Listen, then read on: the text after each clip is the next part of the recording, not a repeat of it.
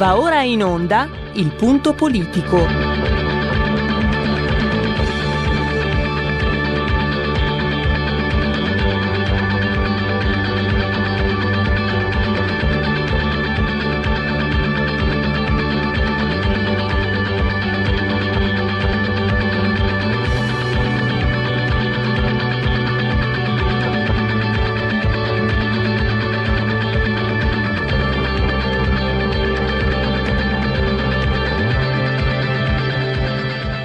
Ma se non state attenti, i media vi faranno odiare le persone oppresse e amare quelle che opprimono.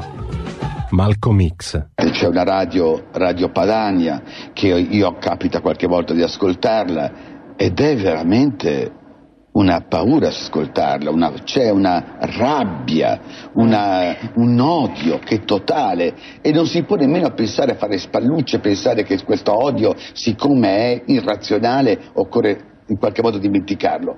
Occorre in qualche modo farlo rientrare nel dibattito politico. E poi sguatteri del padrone un cazzo. Sguatteri del padrone un beneamato cazzo. Vi invito però ad ascoltare ogni giorno per 5 minuti Radio Padania Libera.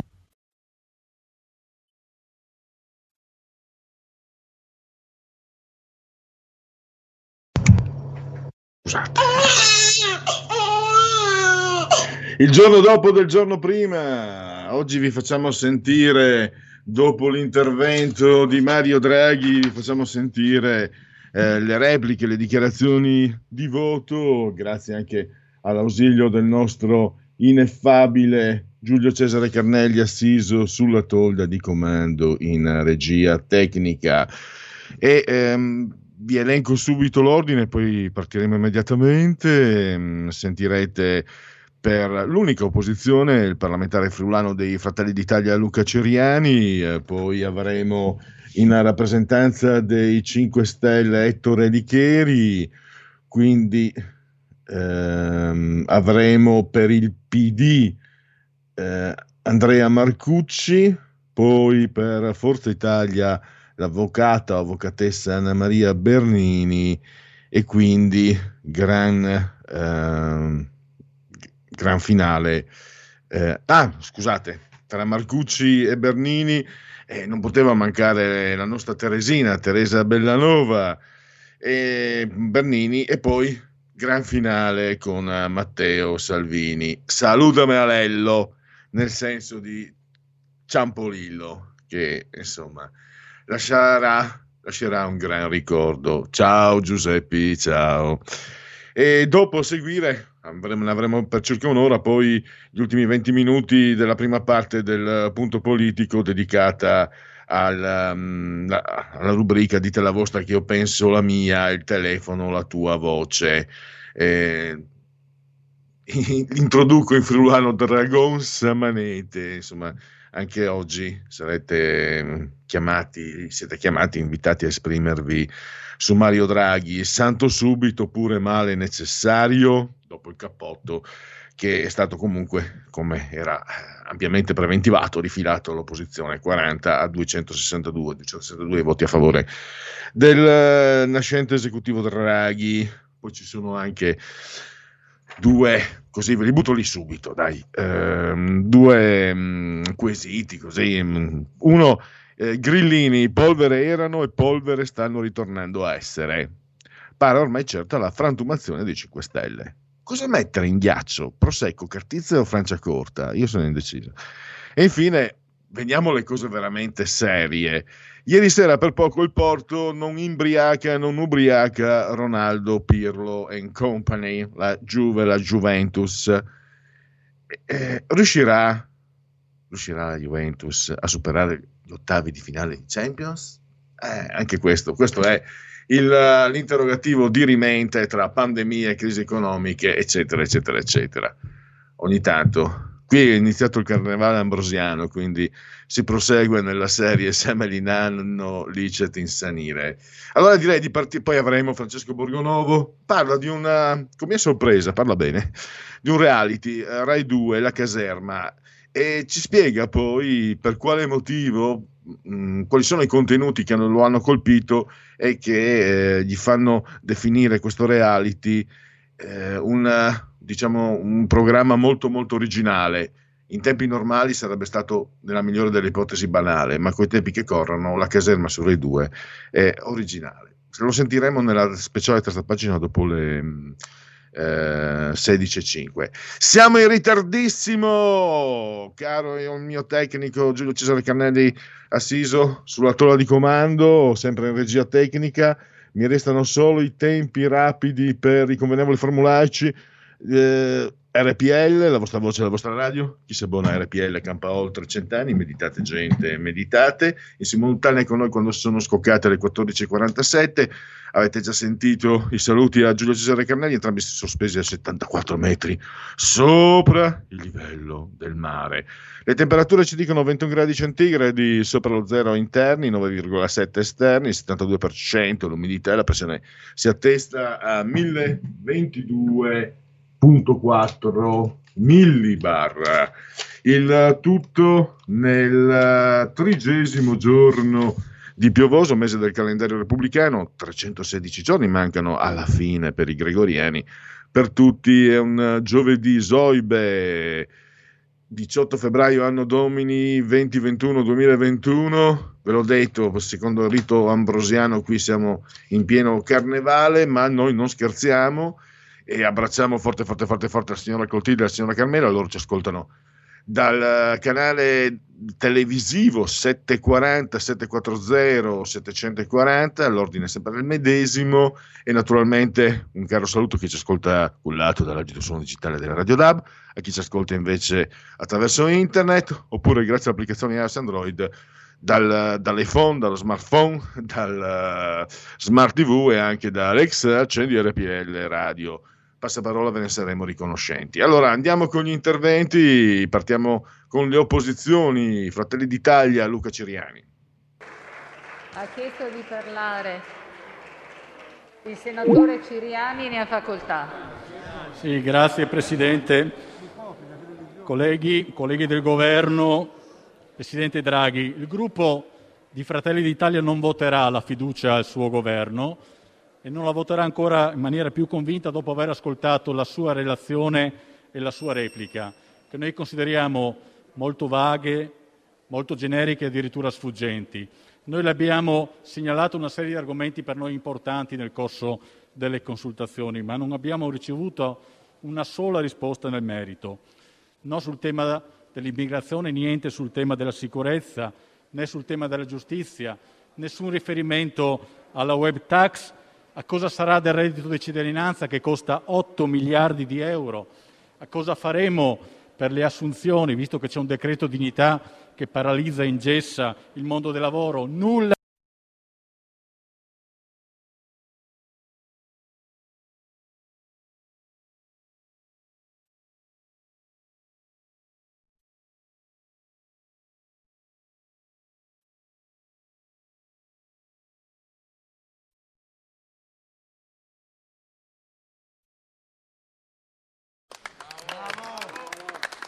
Noi ci prendiamo questo incarico gravoso di rappresentare l'opposizione in questo Paese, che è importante quanto chi, quanto chi governa.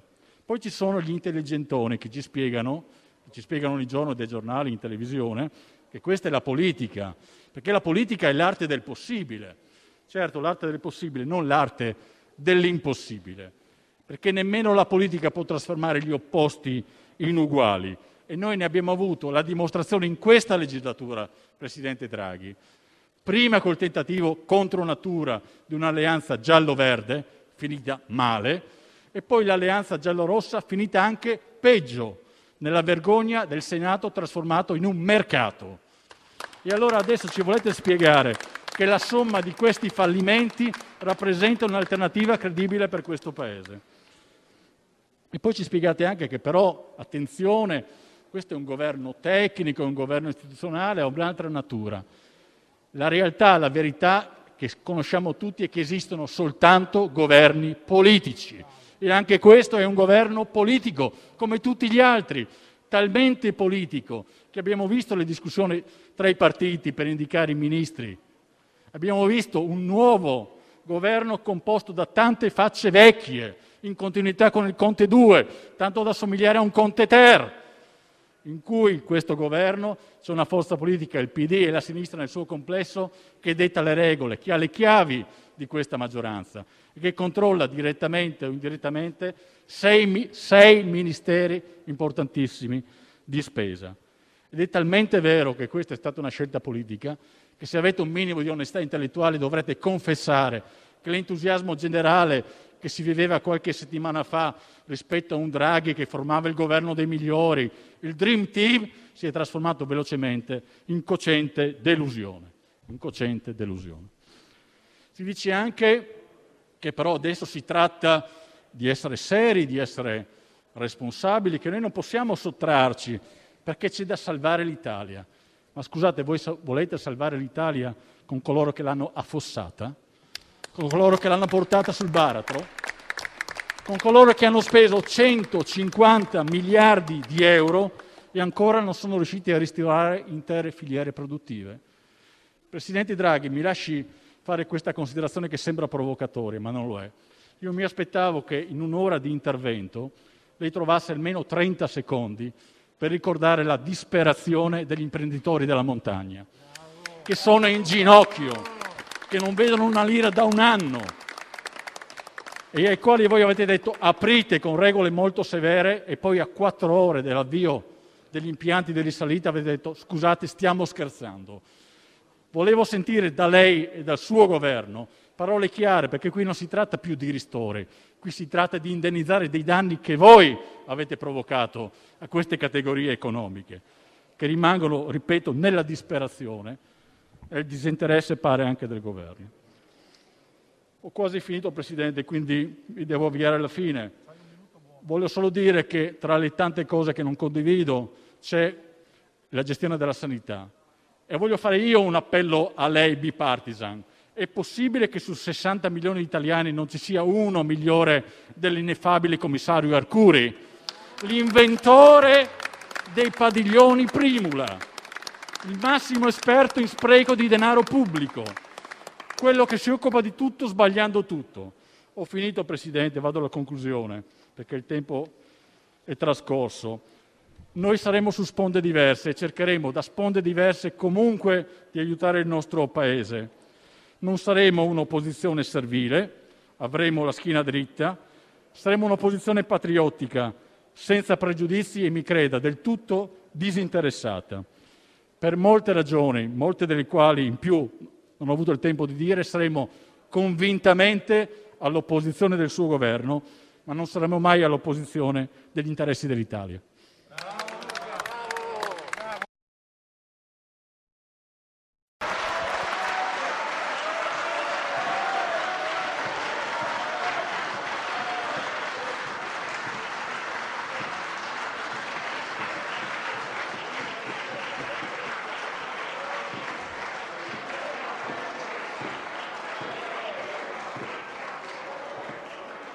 Ha chiesto di parlare il senatore Licheri, ne ha facoltà.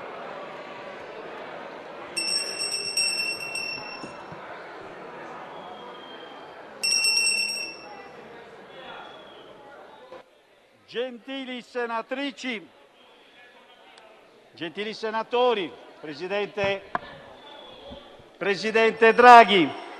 Cortesia, per cortesia. Attimo di silenzio. Per cortesia, state seduti un attimo di silenzio. Sta parlando il senatore Licheri, ascoltiamo. Prego, seduti. Prego, senatore Licheri.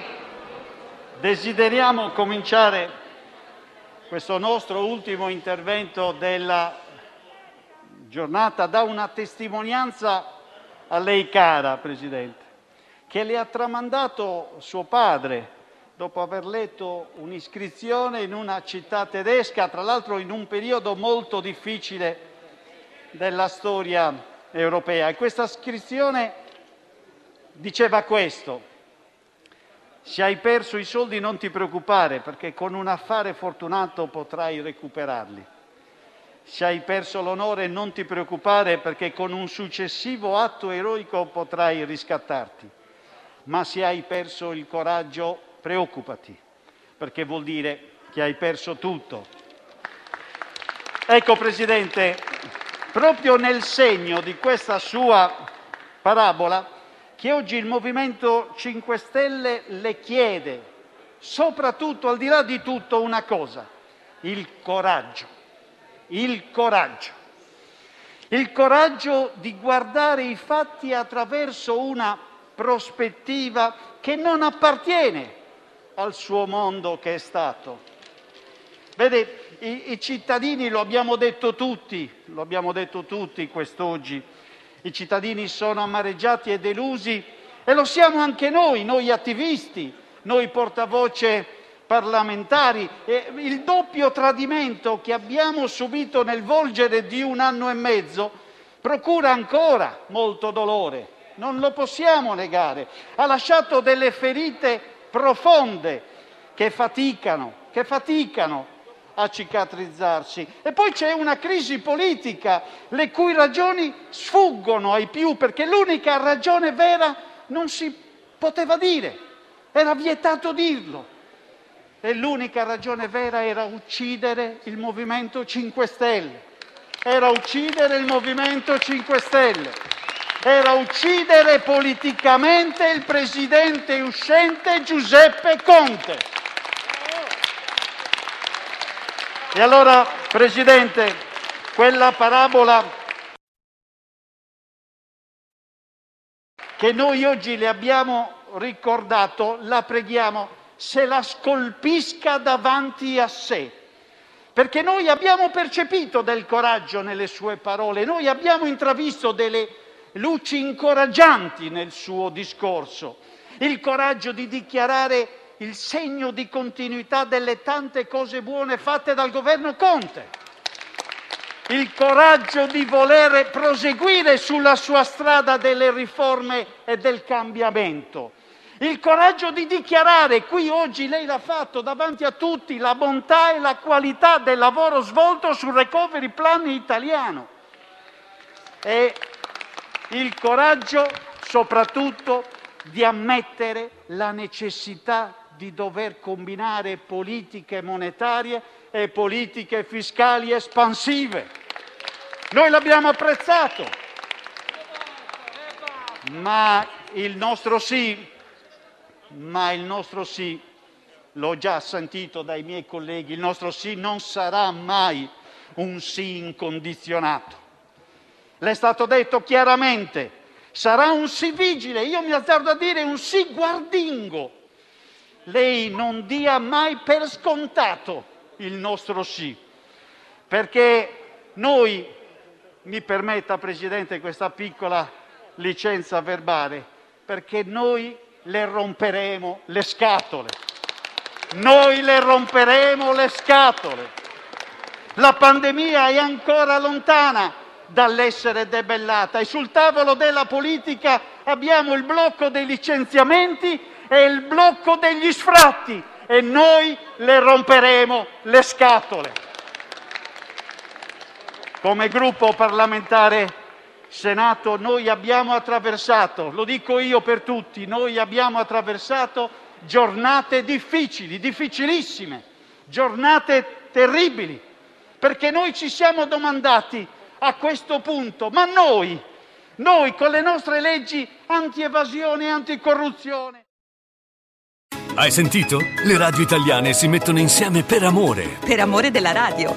Una grande storia meritava uno straordinario futuro. Nasce l'app Radio Player Italia. 140 stazioni in una sola rete. Scegli la tua preferita e ascolta il suono perfetto del digitale. Gratis, senza registrazione, senza interruzioni. Compatibile con tutti i device. Naviga, esplora e scopri l'universo dell'audio. Ti sorprenderà. Scarica Radio Player Italia. Il futuro batte con la radio nel cuore.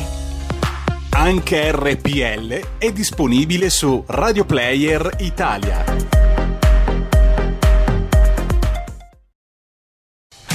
Porta con te ovunque RPL la tua radio. Scarica l'applicazione per smartphone o tablet dal tuo store o dal sito radiorpl.it. Cosa aspetti?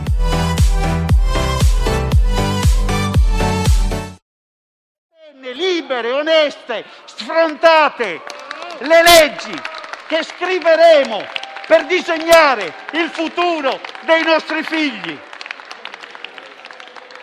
E abbiamo deciso, e abbiamo deciso.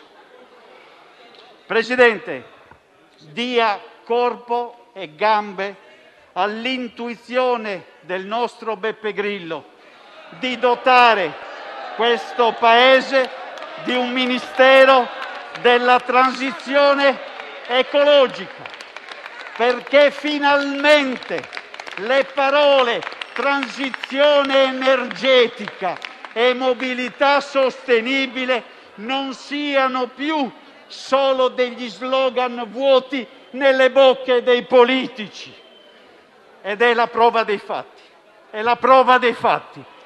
Lo faccia, Presidente, lo faccia e avrà il nostro appoggio. Buona fortuna e che Dio l'assista.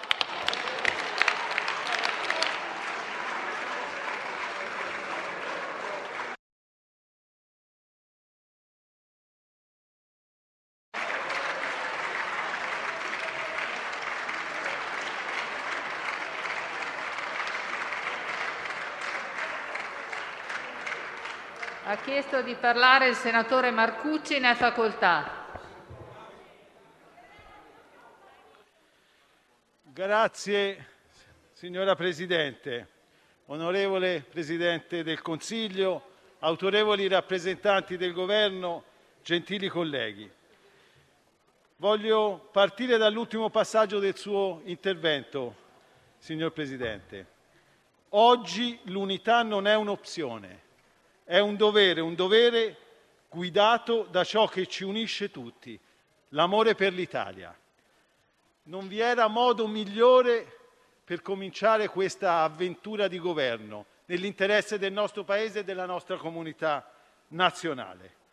La messa in sicurezza dell'Italia è ciò che ci impone quell'unità, quella visione diversa della politica, della cosa pubblica, quella assunzione di responsabilità collettiva di tutti noi parlamentari, del Paese intero, della nostra collettività.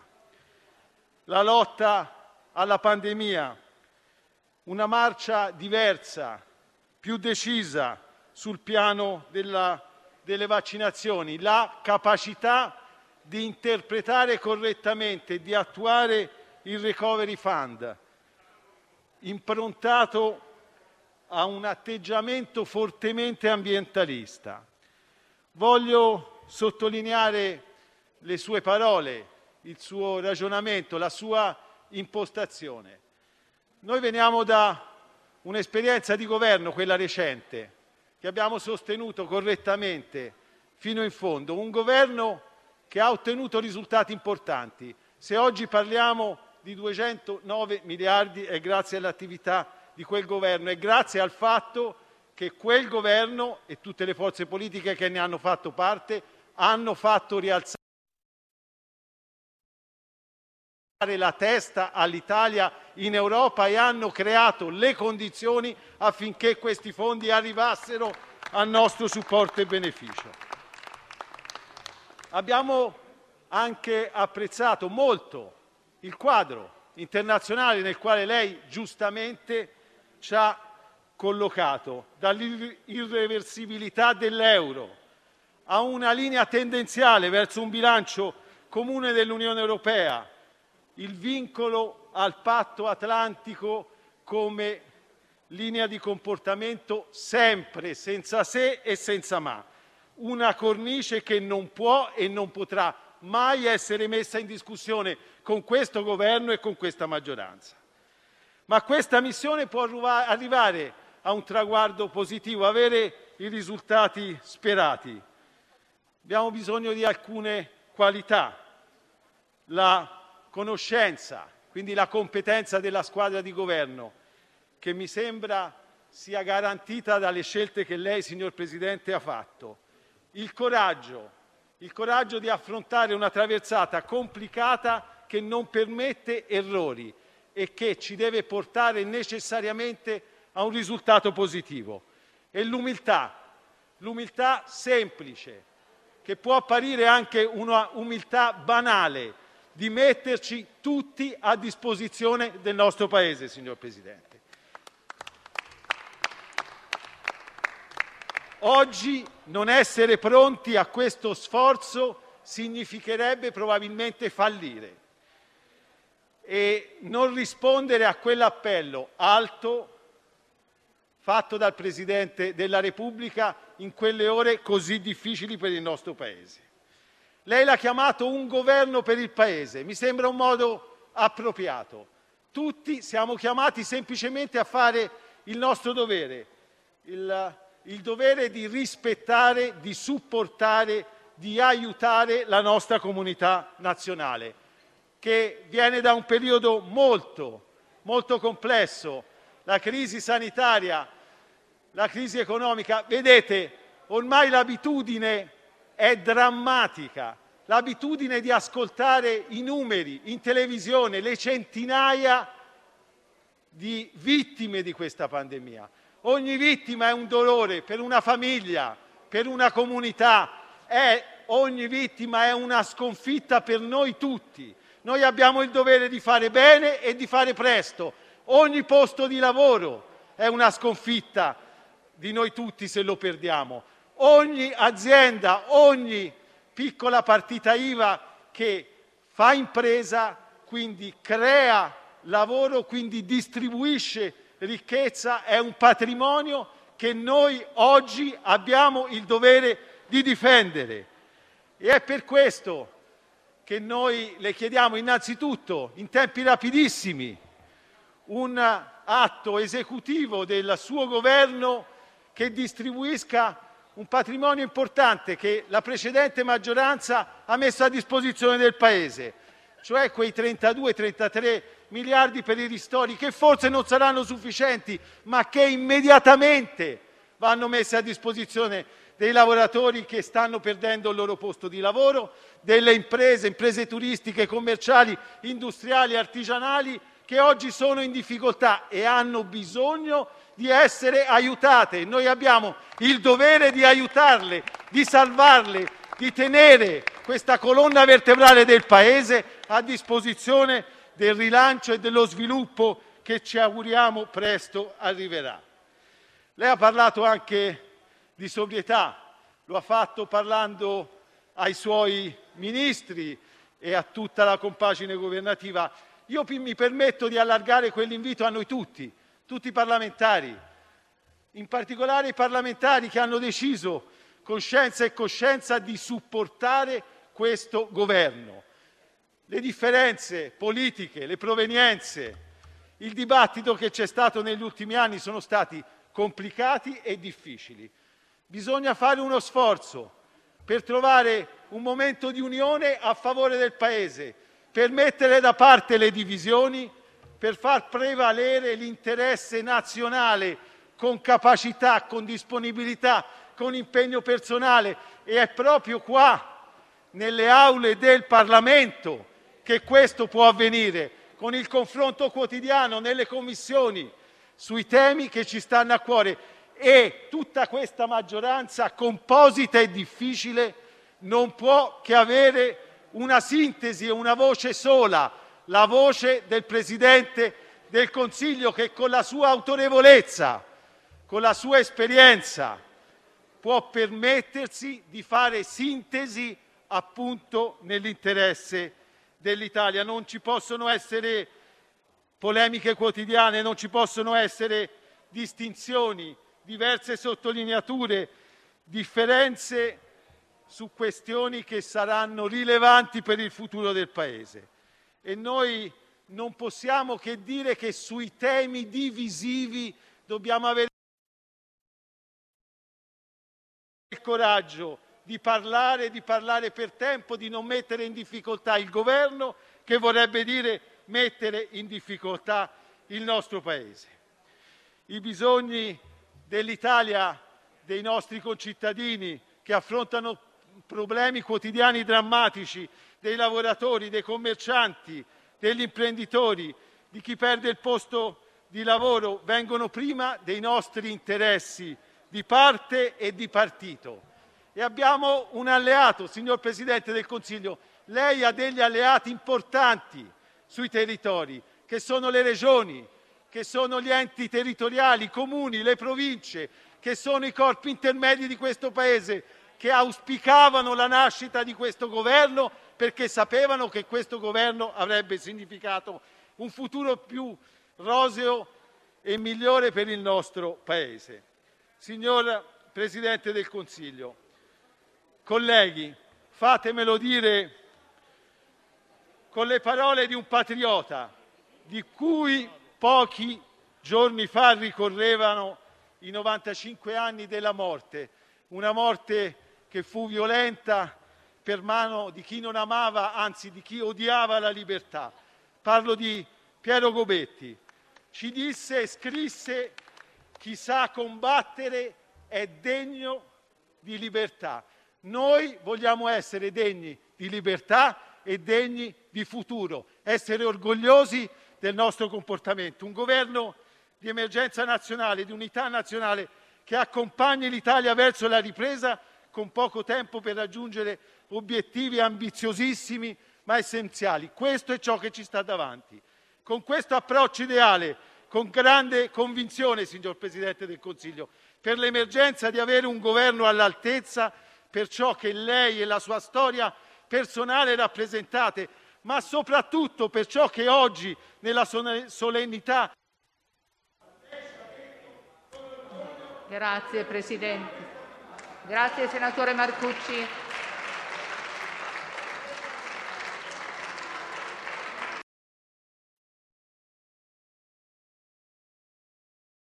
Di parlare la senatrice Bellanova, ne ha facoltà. Signora Presidente, colleghe e colleghi, signor Presidente del Consiglio, abbiamo ascoltato con molta attenzione le sue parole riscoprendo il gusto che la sobrietà e la precisione, fin nei dettagli, garantiscono e quelle parole, una per una, restituiscono e comprovano, e di questo ne siamo grati, la ragione della nostra scelta e del nostro coraggio. Oggi qui, in quest'Aula, crediamo siano finalmente evidenti a tutti i motivi per cui un rappello di visionari riformisti ha avuto ragione indicando nei rischi dell'immobilismo e dell'assistenzialismo tutti i limiti di un Esecutivo che aveva affidato all'emergenza la sua principale, se non unica, ragione di esistenza. Condividiamo pienamente, con un filo di orgoglio, quei richiami allo spirito repubblicano e all'interesse nazionale e quello che ci ha animati.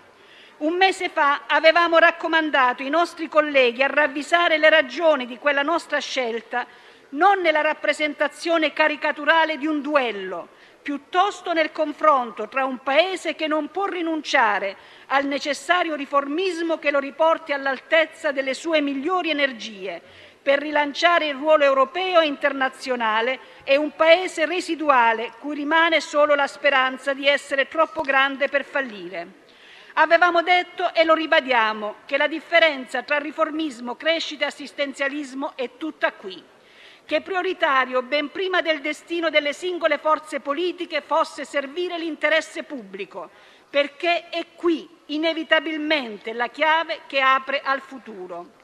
Quel futuro che il suo programma, signor Presidente, inaugura con un impianto dove ritroviamo molte delle nostre parole d'ordine e di quanto ha orientato nei mesi passati il nostro impegno. Al programma che lei indica saranno necessarie scelte quotidiane, difficili, ambiziose, complesse e coraggiose. Ognuno delle ministre e dei ministri chiamato a interpretare il suo programma e a renderlo cosa reale sarà impegnato ogni giorno a scegliere e decidere tra la soluzione più facile e spesso però meno innovativa e ambiziosa e quella più complessa e difficile, ma anche decisiva e virtuosa. La costruzione del futuro, la qualità e la lungimiranza delle politiche, è su questo che si misurerà ogni scelta, atto, riforma, provvedimento. Di questa qualità e lungimiranza lei, Presidente Draghi, sarà, ne siamo convinti, garante e custode. Ecco perché non ci appassiona la domanda che per giorni ha presidiato le discussioni fuori e dentro le stanze istituzionali se il suo sarebbe stato un governo tecnico-politico. Fin dall'inizio abbiamo detto che la domanda era mal posta e il suo intervento lo dimostra con grande nettezza.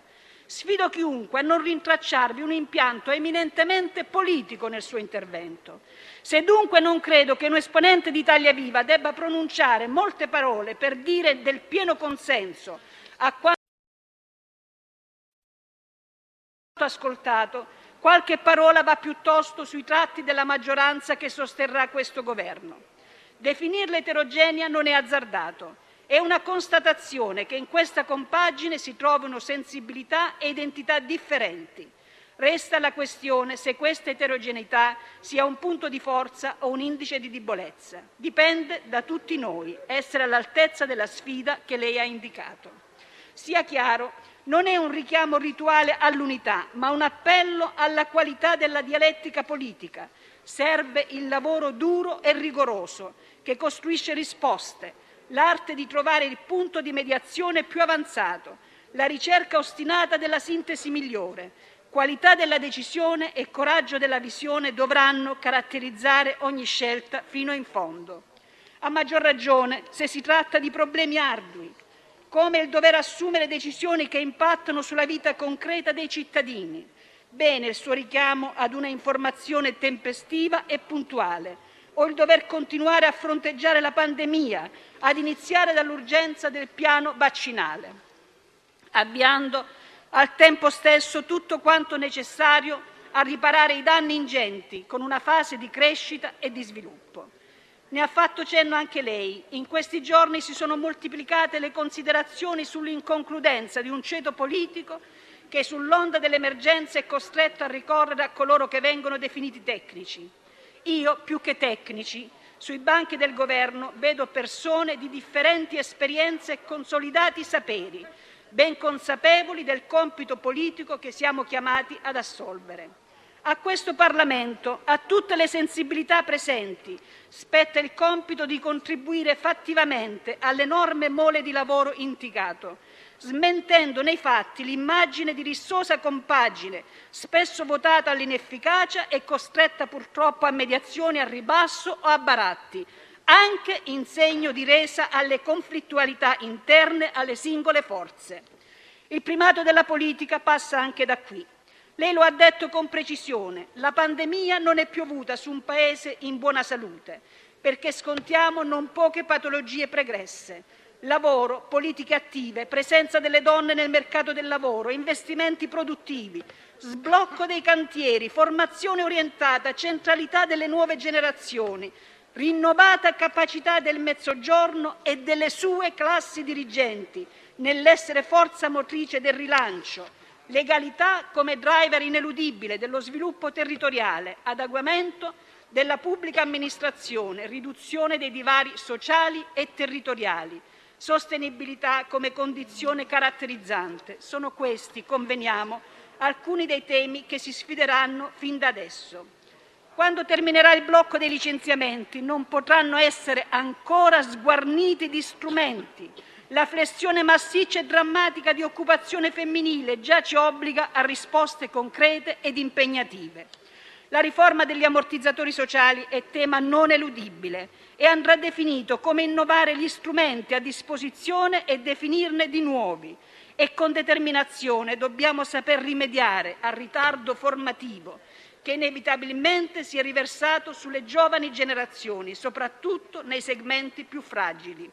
Se è indiscutibile che la permanenza nell'euro non è reversibile, è vero che per lasciare in eredità una buona moneta e un buon pianeta, per fare meno debito cattivo possibile, ognuno dei tasselli indicati dovrà incastrarsi perfettamente in una strategia che allinei tutti noi nella necessità di prevenire piuttosto che riparare, anche correggendo, come è necessario, con tutta evidenza l'impianto del recovery. In questo la capacità di visione sarà l'elemento fondamentale per capire bene cosa e come proteggere, cosa e come sostenere nella trasformazione. Su questo la ringraziamo per la nettezza delle sue parole. Era quella visione che noi reclamavamo prima ed è la visione, la sua, che ora, dopo averla ascoltata, abbiamo chiaro come saprà orientare l'azione politica.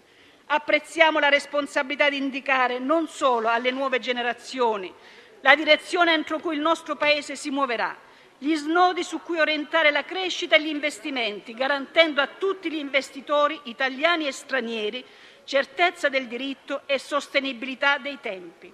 Su questo, inutile dirlo, innovazione, semplificazione, sburocratizzazione non sono più rinviabili.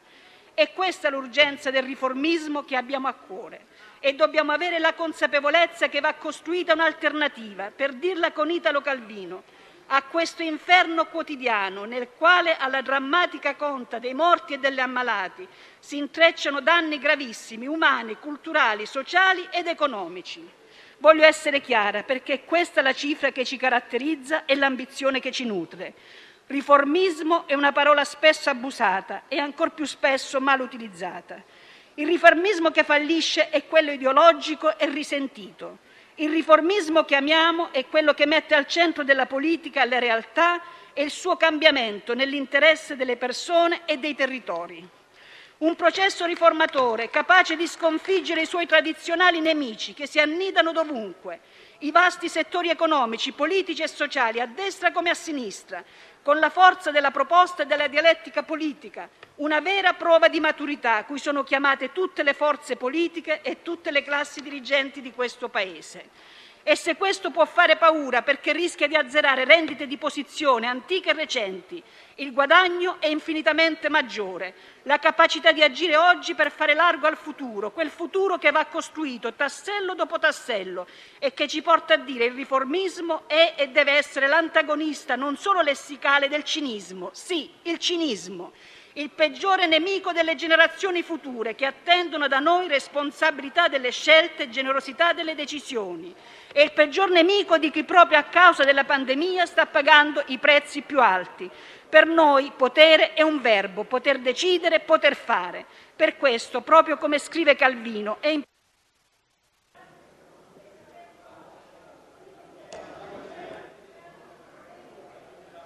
Grazie senatrice, grazie molte.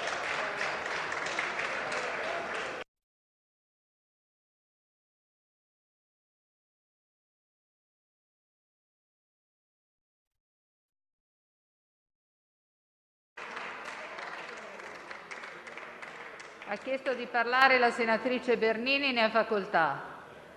Grazie, grazie signora Presidente, signor Presidente del Consiglio, ministri, colleghi.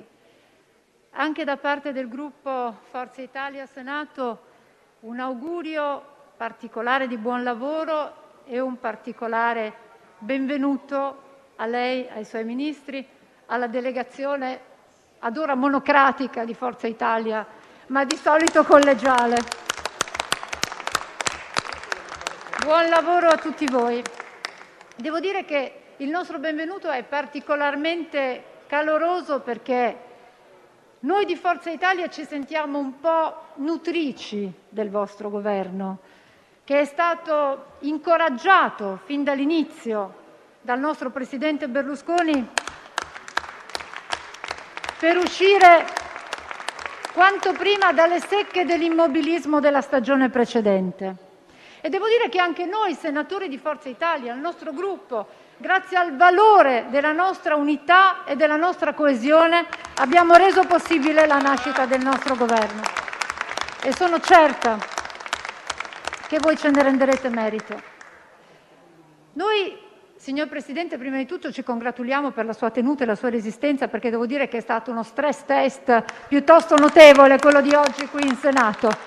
Diciamo che di solito abbiamo dei tempi e dei ritmi un po' più tranquilli, un po' meno sincopati, però ecco, devo dire che il suo discorso, colleghi, ci ha veramente convinto, ci ha convinto ad accordarle una fiducia consapevole e responsabile, perché abbiamo sentito che è stato un discorso di verità, un discorso profondamente serio, sobrio, ma molto empatico. Ci ha emozionato la sua commozione. È stato sartoriale nei contenuti, chiaro e concreto negli obiettivi, ma profondamente consapevole della criticità del mondo reale.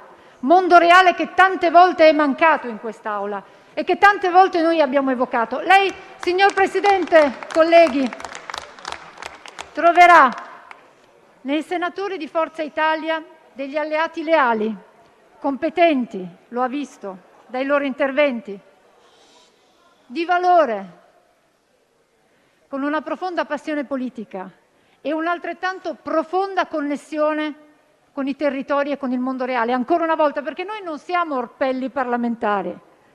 Nelle nostre vene scorre lo stesso sangue di quegli artigiani, commercianti, imprenditori, operatori del turismo cui lei ha fatto riferimento e a cui lei ha proposto delle ricette che noi condividiamo, ovviamente condividiamo perché le stiamo proponendo da sei mesi. Persone per cui il mondo un anno fa si è spento, si sono spente le luci, hanno spento le luci, si sono chiuse le porte, abbassate le serrande. Quante volte abbiamo usato questa espressione? Forse per sempre. E devo dire che la sua metafora è stata molto efficace perché quando si riaccenderanno quelle luci, il mondo non sarà lo stesso di prima, sarà tutto molto diverso e noi dobbiamo prenderci cura di loro. Dobbiamo essere generosi, come lei ci ha detto, dobbiamo aiutarli, perché dalla loro ripartenza dipende la ripartenza del nostro Paese. Loro si aspettano risarcimenti, non in maniera casuale, è stato loro promesso, lo ricordava il collega Marcucci, abbiamo un appostamento di bilancio di 34 miliardi, non ancora erogato. Alcuni risarcimenti sono arrivati, forse un po' troppo esigui, altri non sono arrivati mai. Alcune casse integrazione sono arrivate, altre tardive, altre non sono arrivate e sono state integrate dagli stessi imprenditori privati con grande sacrificio personale. Perché soprattutto da una certa dimensione in poi, piccola impresa, per l'imprenditore il lavoratore non è un dipendente, è un familiare. E quindi fa per i suoi dipendenti ogni possibile sacrificio. E questo è accaduto. E devo dire, nelle nostre vene scorre anche lo stesso sangue un po' preoccupato di quei contribuenti, famiglie, proprietari di immobili, liberi professionisti, partite IVA, quei famosi non garantiti a cui tutti facciamo riferimento ma che non abbiamo ancora garantito. Ecco, con molta preoccupazione pensiamo a che ne sarà di quei 50 milioni di atti dell'Agenzia delle Entrate quando saranno sbloccati, su chi graveranno. È tutto molto confuso e questo spaventa gli imprenditori, spaventa le famiglie. La radio si modifica, semplifica, da plus la musica purifica. Dove vuoi, dove vuoi, con chi vuoi, rilassati e vai. La digital radio non ti molla mai. Mi abbandono in questo viaggio, digitalizzo la frequenza con il suono che è uno spasso. Se penso a prima non ci credo, yo. Da plus è la svolta, qui lo dico e qui lo spiego. Digital Radio, il suono perfetto. Dub Plus. Anche RPL, la tua radio, è in Digital Radio. Porta con te ovunque RPL la tua radio. Scarica l'applicazione per smartphone o tablet dal tuo store o dal sito radiorpl.it. Cosa aspetti?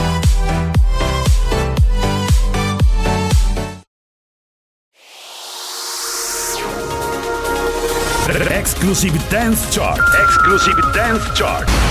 Ciao belli, sono Max Martinelli. Con la DJ Isabi vi aspetto su RPL per farvi fare tanti saltelli con la Exclusive Dance Chart, la classifica dance nazionale.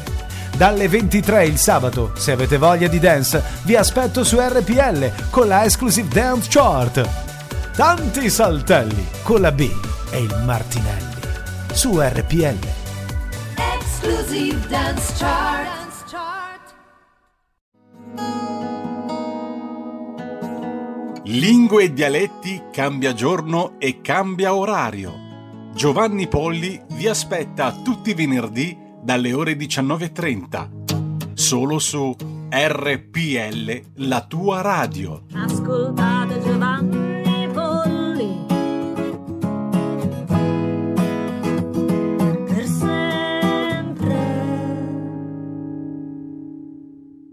fatto riferimento al disagio sociale, molta della povertà di oggi è povertà Covid ed è di questo che ci dobbiamo occupare. E ancora abbiamo lo stesso sangue di quegli imprenditori che sono entrati nella crisi già ansimanti, perché come lei ha ricordato, già aggravati dai cascami della crisi del 2008 2008, 2007, 2008, del 2011, 2013 sono arrivati già in debito d'ossigeno, gravati di debiti e il decreto liquidità non ha fatto loro bene, ha aggravato la loro posizione, costringendoli a dei piani di ammortamento e di rientro troppo brevi e sicuramente insoddisfacenti. Dobbiamo occuparci di loro, dobbiamo avere cura di loro, come lei ci ha detto di voler fare e noi lo faremo con lei insieme, perché queste sono le nostre ricette. E ancora ci ha fatto molto piacere la sua sensibilità. Noi siamo sempre stati al fianco di quelli che abbiamo chiamato gli eroi della trincea, che hanno presidiato gli ospedali. Siamo sempre stati vicino per quanto possibile ai malati, alle loro famiglie, alle famiglie di quelli che non ci sono più, perché purtroppo ognuno di noi, tutti, ognuno di noi ha pagato un tributo più o meno intenso al Covid un patrimonio, un patrimonio di sofferenza, un patrimonio purtroppo di esperienza, di saggezza, di emozioni, di sentimenti che è andato disperso, ma dobbiamo uscire dall'angolo del dolore. E lei in questo senso ci ha dato una speranza perché l'unico modo per uscire dall'angolo del dolore non è creare una contrapposizione tra lockdown totale e caos totale, non è creare una contrapposizione tra sì PIL, no PIL, sì salute, no salute, no, bisogna governare la pandemia. E lei ci ha detto la parola chiave, piano vaccinale massivo. È solo così, e noi lo abbiamo detto anche durante le consultazioni, questa è il primo, la prima misura economica per fare ripartire l'Italia, l'Europa e il mondo, perché è solo da quello che si potrà veramente ricominciare. E devo dire, noi crediamo in una logistica trasparente, efficiente, efficace, molto diversa da quello che abbiamo visto nella stagione precedente. Lei ci ha raccontato una storia che ci è piaciuta, che è suonata molto bene alle nostre orecchie, perché ci è sembrata molto concreta, molto seria, molto professionale. Ci ha parlato di hub, ci ha parlato di piattaforme tecnologiche nazionali, ci ha parlato di vaccini che raggiungono gli italiani e non viceversa, perché questo deve succedere. Ecco, tutti questi obiettivi, signor Presidente, io cerco di andare veloce perché tra un po' i miei senatori mi metteranno il timer e anche la Presidente. Allora, tutti questi obiettivi abbiamo tante cose da dire, ma abbiamo anche tanto tempo per dircele. Ecco, otto minuti, sente già, si è fatta una certa. Allora, eh, tutti questi obiettivi noi li potremo raggiungere se il modello Italia si gioverà della variante Draghi. Sa qual è la variante Draghi? La discontinuità. Noi non abbiamo condiviso le scelte della stagione precedente, le abbiamo fortemente avversate. E quindi ci aspettiamo e siamo certi che sarà così, che il nuovo direttore d'orchestra farà suonare ai suoi musicisti, nuovi e non, uno spartito diverso, che è quello delle sue linee programmatiche, perché se anche il timoniere rimane alla guida della stessa nave, signor Presidente del Consiglio, lei deve essere garante che cambi la rotta. Ecco, solo una rapidissima notazione. C'è una frase che ci piace molto e che ci ripetiamo anche perché è parte di un'attività cospicua normativa del nostro gruppo parlamentare. Chi priva i giovani del futuro compie la peggiore delle diseguaglianze. La riconosce? È sua e noi la condividiamo. E devo dire che il booster, lei deve essere il sacerdote del Next Generation EU, che è il booster della crescita e del futuro buono. Esiste un debito cattivo e un debito buono, esiste un futuro cattivo e un futuro buono. Noi vogliamo il futuro buono di Next Generation EU e saremo i custodi del culto. Lei sarà il sacerdote e noi saremo i custodi del culto. 20 secondi. Bene, signor Presidente, lei ha parlato di amore. Bene, chi ama veramente questo Paese non si trincera sugli spalti osservando criticamente gli eventi, ma scende in campo e combatte per dare al nostro Paese, che soffre ma si rialzerà, un grande futuro. Senatrice Bernini, mi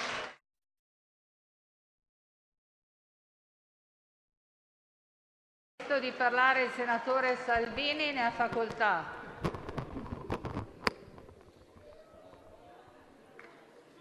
Grazie Presidente, noi ci siamo La Lega c'è convintamente. Non vediamo il senatore Ciampolillo, ma tanto ha tempo per arrivare in aula prima del fischio finale. E già è cambiato il mondo, eh. Rispetto alla compravendita dei senatori di un mese fa, già è cambiato il mondo. E questo è già un suo primo storico merito, aver riportato serietà in quest'Aula e per questo la ringraziamo. Non, eh, Noi abbiamo fatto una scelta di coraggio, di lealtà, di amore per il Paese. Abbiamo scelto l'Italia, abbiamo messo il bene dell'Italia prima dell'interesse di partito. Questo per noi significa davvero prima gli italiani, mettere la salute e il lavoro dei nostri genitori e dei nostri figli prima degli interessi, dei litigi o delle beghe di partito. Abbiamo un valore comune, lei ne ha parlato più di una volta durante l'intervento, la libertà. La libertà educativa, la libertà d'impresa, la libertà di cura, la libertà di pensiero. Benedetto Croce parlava di religione della libertà. Oggi è il mercoledì delle ceneri, l'inizio della Quaresima che porta alla rinascita e noi vogliamo seguire i principi della libertà e il ritorno alla libertà.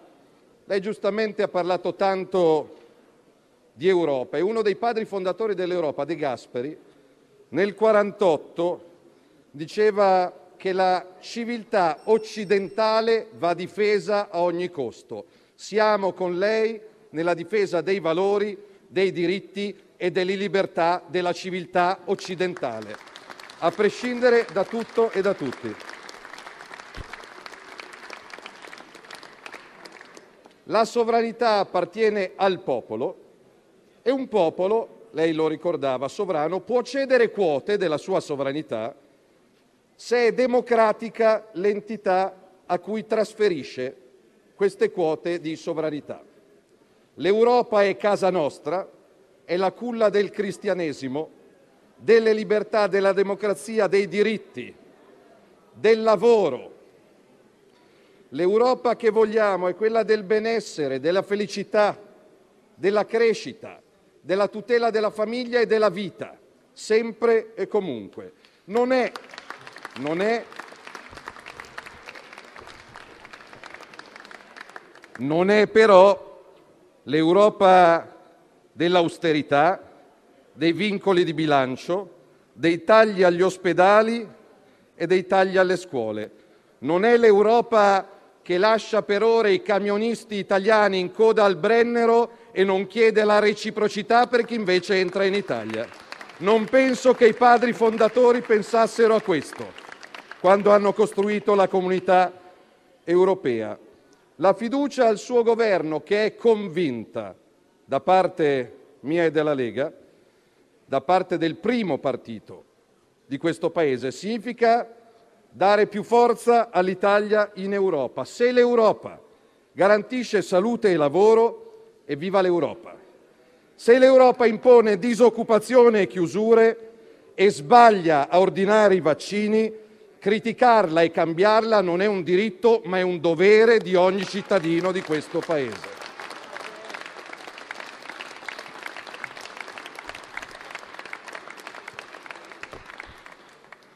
Veniamo ai fatti e io la ringrazio per la concisione e la precisione. Questo dal nostro punto di vista dovrà essere il governo che si contraddistingue per concretezza, velocità e trasparenza. Salute. A noi non interessa se sui vaccini hanno sbagliato a Bruxelles o ha sbagliato Arcuri. A noi interessa che gli italiani che lo chiedono e lo vogliano possano essere vaccinati e messi in sicurezza e quindi facciamo qualsiasi cosa sia utile a salvare la vita delle nostre persone e bene fanno quei governatori che guardano altrove per andare a recuperare quello che non arriva dopo aver sbagliato i contratti. Sicuramente lei sarà d'accordo con noi sull'esigenza da parte del Ministero della Salute di evitare presenze televisive, orarie e quotidiani di virologi in cerca di fama che terrorizzano il popolo italiano. Non ne possiamo più. Lavoro. Abbiamo accolto con gioia l'impegno a non mettere nuove tasse, no alla patrimoniale, no all'aumento dell'IMU, no al prelievo sulla casa o sui conti correnti, no a nuove tasse e un taglio progressivo dell'IRPEF. La Lega è una forza politica concreta, noi non ci attacchiamo alle sigle o alle etichette. Se questo Governo si impegna a non aumentare le tasse esistenti e a tagliare progressivamente le tasse su imprese e famiglie, per noi sarà il primo grande successo di questo Governo e su questo saremo al suo fianco con- convintamente. La burocrazia, la burocrazia, azzerare il codice degli appalti anche qui. Se, come noi pensiamo, questo è un governo che si rifà all'Europa, cancelliamo il codice degli appalti italiano che ha complicato la vita alle imprese e prendiamo la normativa europea sugli appalti e riapriamo tutti i cantieri fermi, da nord a sud. Non può esserci un'Europa che va bene il lunedì e non va bene il martedì. Se Europa deve essere, Europa sia sette giorni su sette. Questo è quello che noi portiamo come pensiero di governo. Sull'ambiente, sull'ambiente, ovunque in Europa, Presidente Draghi, lei lo sa, i rifiuti diventano energia, calore e ricchezza. In Italia esistono solo 36 impianti di valorizzazione dei rifiuti, in Francia sono 90 e in Germania 120. Copiamo francesi e tedeschi, trasformiamo i rifiuti in energia e in ricchezza, perché vergogne come la terra dei fuochi arricchiscono solo le mafie e non sono tutela dell'ambiente. Non eh, ci accomodiamo nell'ambientalismo da salotto. Tutela dell'ambiente e tutela del lavoro vanno di pari passo. E a proposito di infrastrutture, lunedì sarò a visitare il cantiere della TAV a Chiomonte perché ce lo chiede l'Europa e la TAV sa da fare fino in fondo.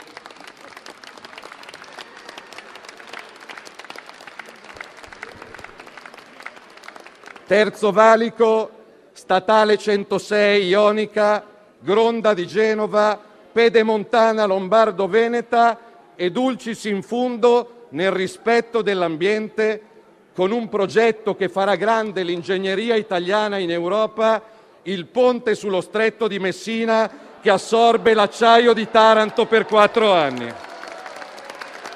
Questa è Europa, questo è sviluppo, questa è crescita ed è lavoro. Evviva! Evviva!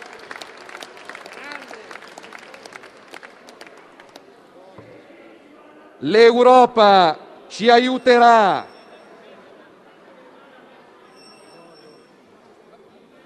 Un po' di silenzio per cortesia. Lasciamo terminare l'intervento. Prego. Noi siamo per l'Europa dei fatti, del benessere e del lavoro, non per l'Europa delle chiacchiere che lasciamo a qualcun altro. L'Europa per noi è difendere gli agricoltori e i pescatori italiani.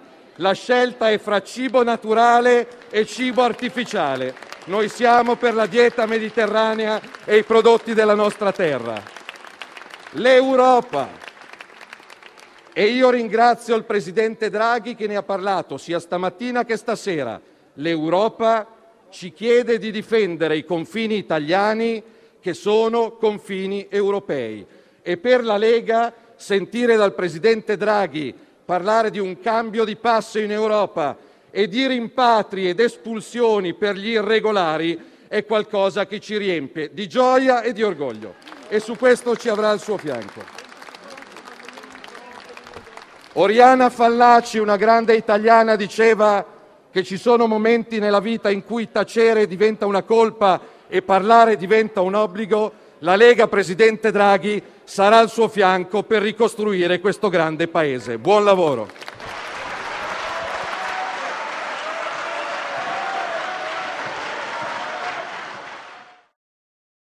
Dite la vostra, che io penso la mia. Il telefono, la tua voce, allo 02 6620 3529. Anche al numero di WhatsApp 346 64 27 756.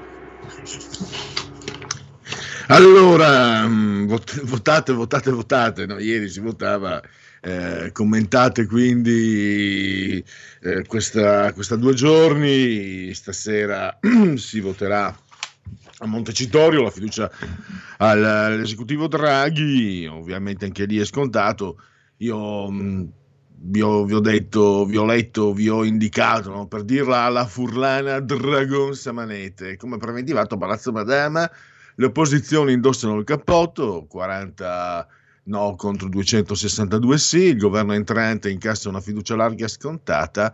Dopo il discorso di ieri, voi cosa pensate? Che Mario Draghi sia santo subito oppure male necessario, che speriamo passi presto?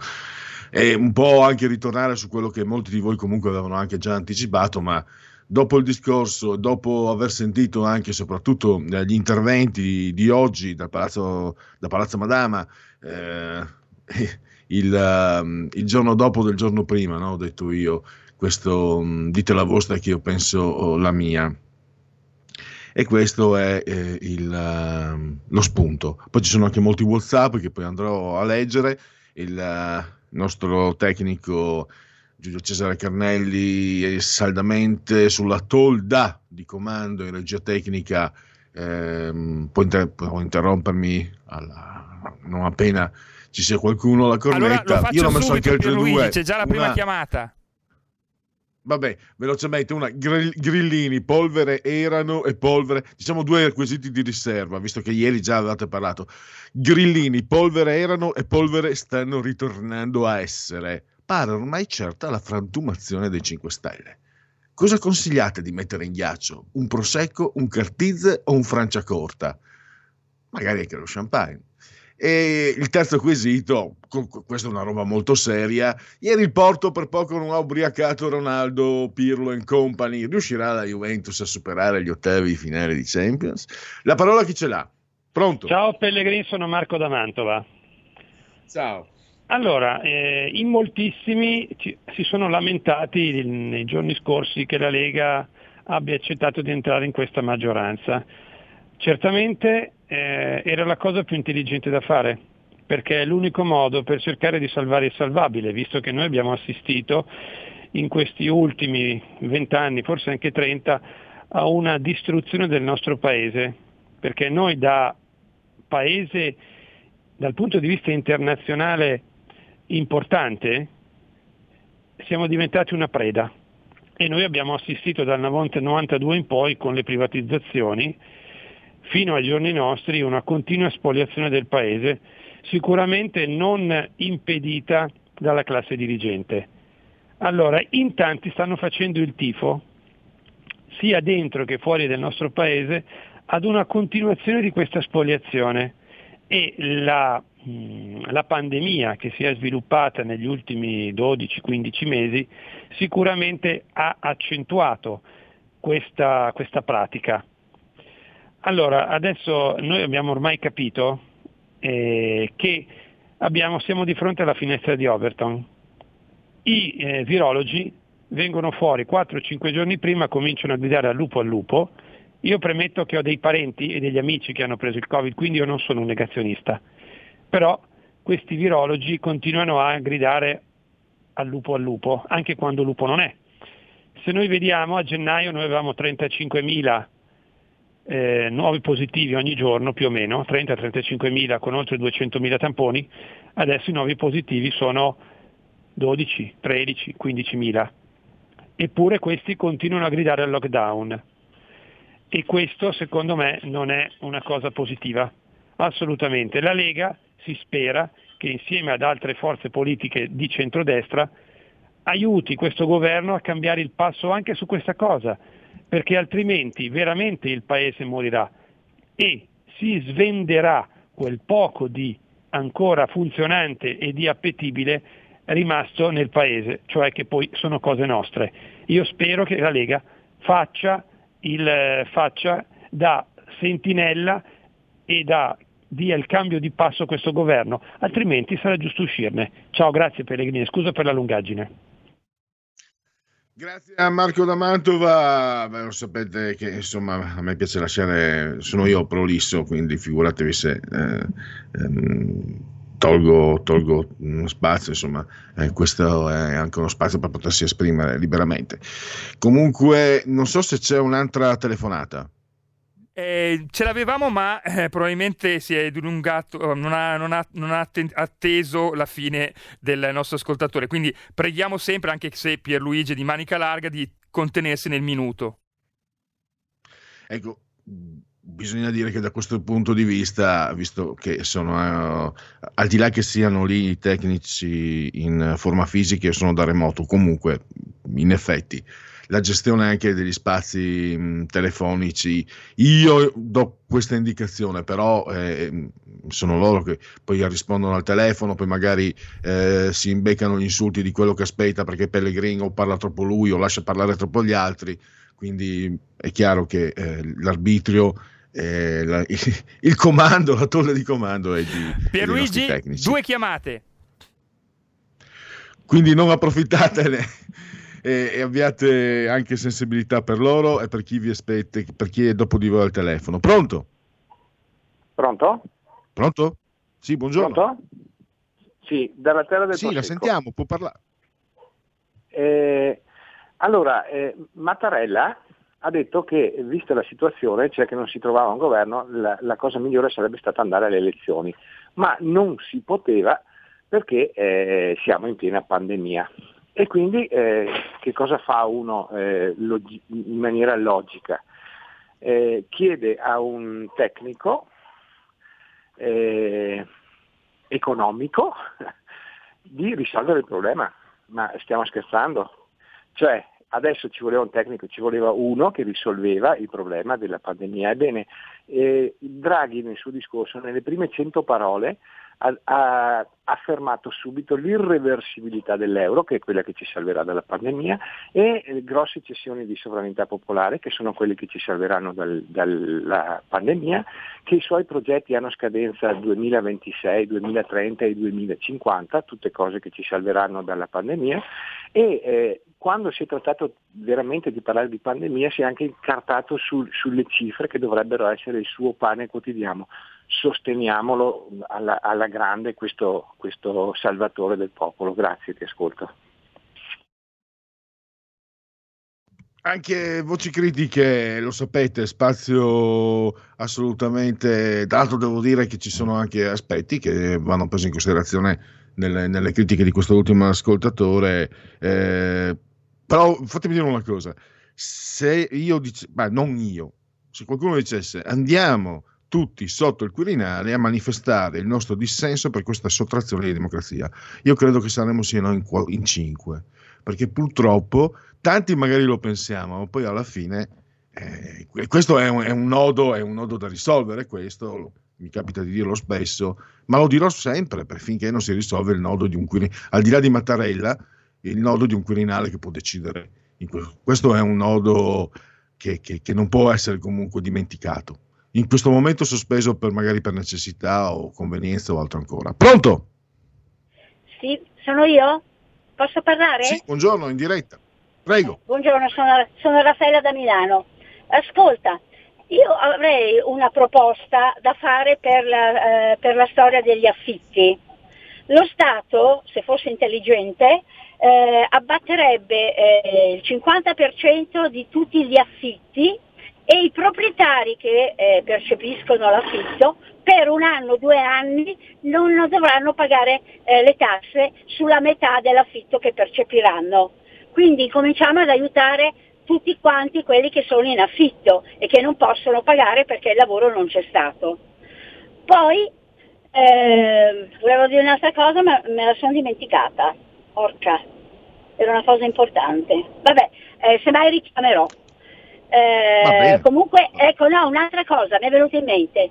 Eh, Draghi ha detto che lui aiuterà le, le grosse, diciamo, le aziende eh, importanti che fanno determinati fatturati, no? tralasciando quei piccoli che possono fallire tranquillamente.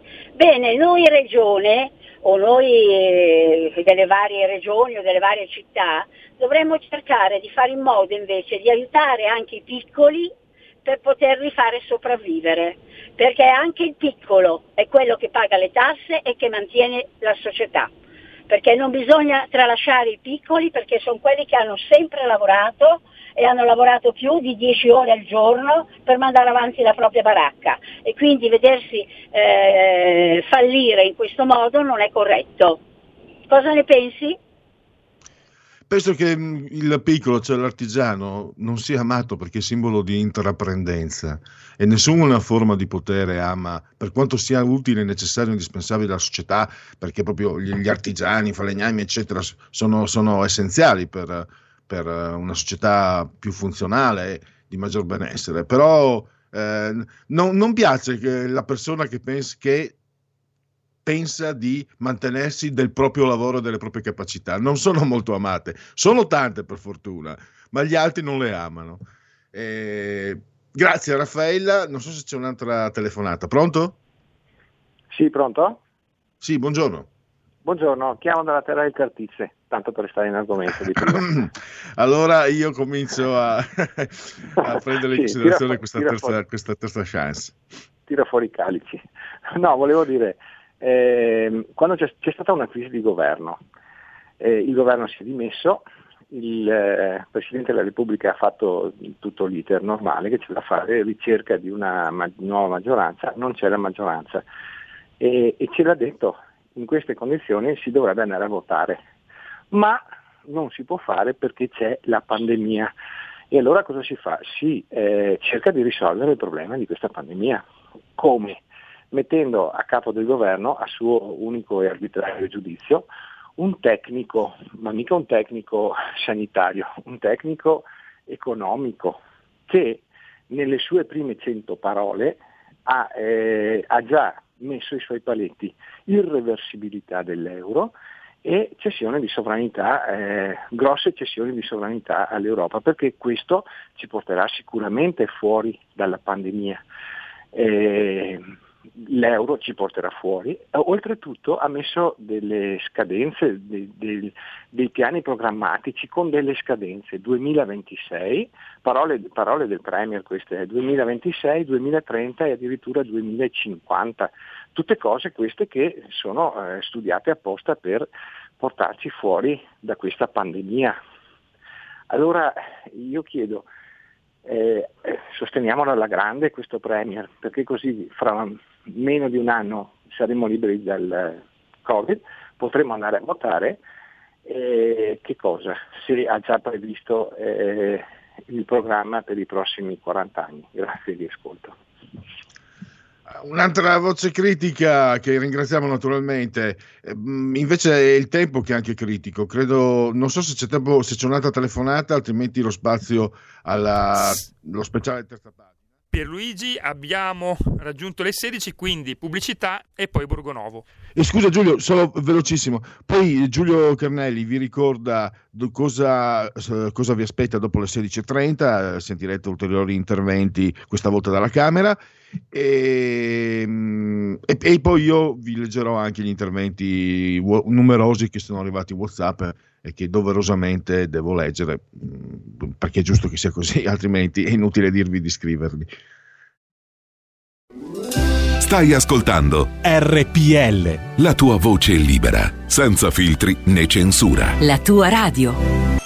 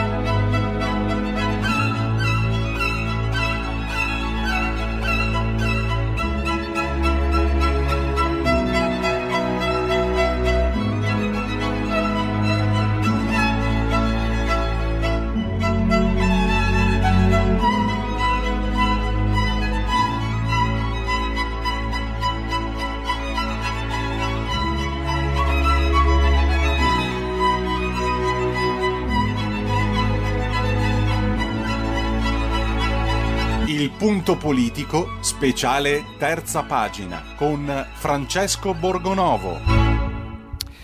Ecco Pierluigi, Francesco Borgonovo non è ancora disponibile, credo che lo sarà fra qualche minuto. Qui- quindi se sei d'accordo io comincerei a dire cosa ascolteranno gli ascoltatori di Radio RPL dopo le 16.30. Benissimo. Prego. Allora, ehm, ovviamente ieri c'è stata la discussione al Senato sulla fiducia e la- il voto di fiducia, la, la stessa cosa accade oggi alla Camera dei Deputati, Eh, Mario Draghi ha consegnato un testo scritto ma c'è in corso la discussione.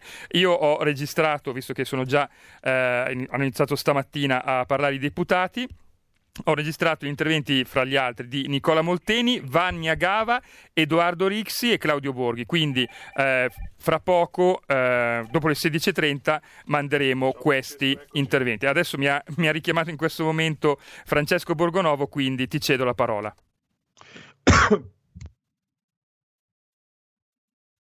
I Broncos all'improvviso. Allora, avete sentito, c'è l'intervento in- alla fine, dopo le 16.30 non ci sarà il Marciano Pinti e il pirotecnico Rebelò, ma questa volta sentirete gli interventi dalla Camera, da Montecitorio. Prima abbi- abbiamo fatto sentire quelli dal Senato di ieri, quindi è un servizio barba e capelli, servizio completo da parte di RPL, la vostra voce, la vostra radio, ma soprattutto mette curiosità l'intervento di, di Borghi perché sono stati pizzicati Borghi e Bagnai in questi giorni. Non ve l'avevo detto, la- l'intervista sulla stampa la settimana scorsa era esemplare, sono andati subito a prendere Bagnai e vedevi proprio l'intervistatore che sbavava, sbavava eh, fiele perché non è riuscito diciamo a raggirare Bagnai. Bagnai è stato ineccepibile nei confronti di, eh, di Draghi senza però cadere, eh, senza fare diciamo inversioni a U, mantenendo le sue posizioni nelle scelte. E lì vedevi, colava, colava dall'inchiostro, colava il veleno. Ma abbiamo Francesco Borgonovo in linea, benvenuto Francesco. Eccoci, ciao, buon pomeriggio, buon pomeriggio a tutti. Allora, Francesco, eh, io ti considero un intellettuale di grande valore per preparazione, per capacità di, di approfondire gli argomenti, ma anche per, per esempio, per una cosa che a me eh, invece, eh, nella quale io, che non sono comunque un intellettuale, cado più di qualche volta. Tu non hai pregiudizio. Io invece ho i miei pregiudizi, per esempio considero i reality, li considero melma, ma tu non avendo pregiudizio hai potuto scoprire una mosca bianca che merita di essere, probabilmente per come hai scritto, anche vista, guardata, ma di sicuro merita di essere discussa. Si chiama La Caserma e va in onda su Rai 2. E, e ti ha, ho, ho- visto che ti ha colpito favorevolmente per eh, dei precisi motivi. Sì, beh, è il- un po' la prosecuzione no, di quello che, che parlavamo ieri, no? Fatto che questo programma sostanzialmente eh, praticamente vede questi ragazzi che vanno in, ehm, in una caserma, no? in un eh, posto eh, che è una, in un posto che è una struttura, insomma, in Trentino, che è stata eh, riadattata proprio come se fosse una, una vera e propria caserma e, e- e dentro ci sono, eh, come dire, ci sono degli istruttori militari, cinque, che seguono questi ragazzi dall'inizio alla fine e gli fanno scoprire una cosa che oggi non va molto di moda, cioè la disciplina.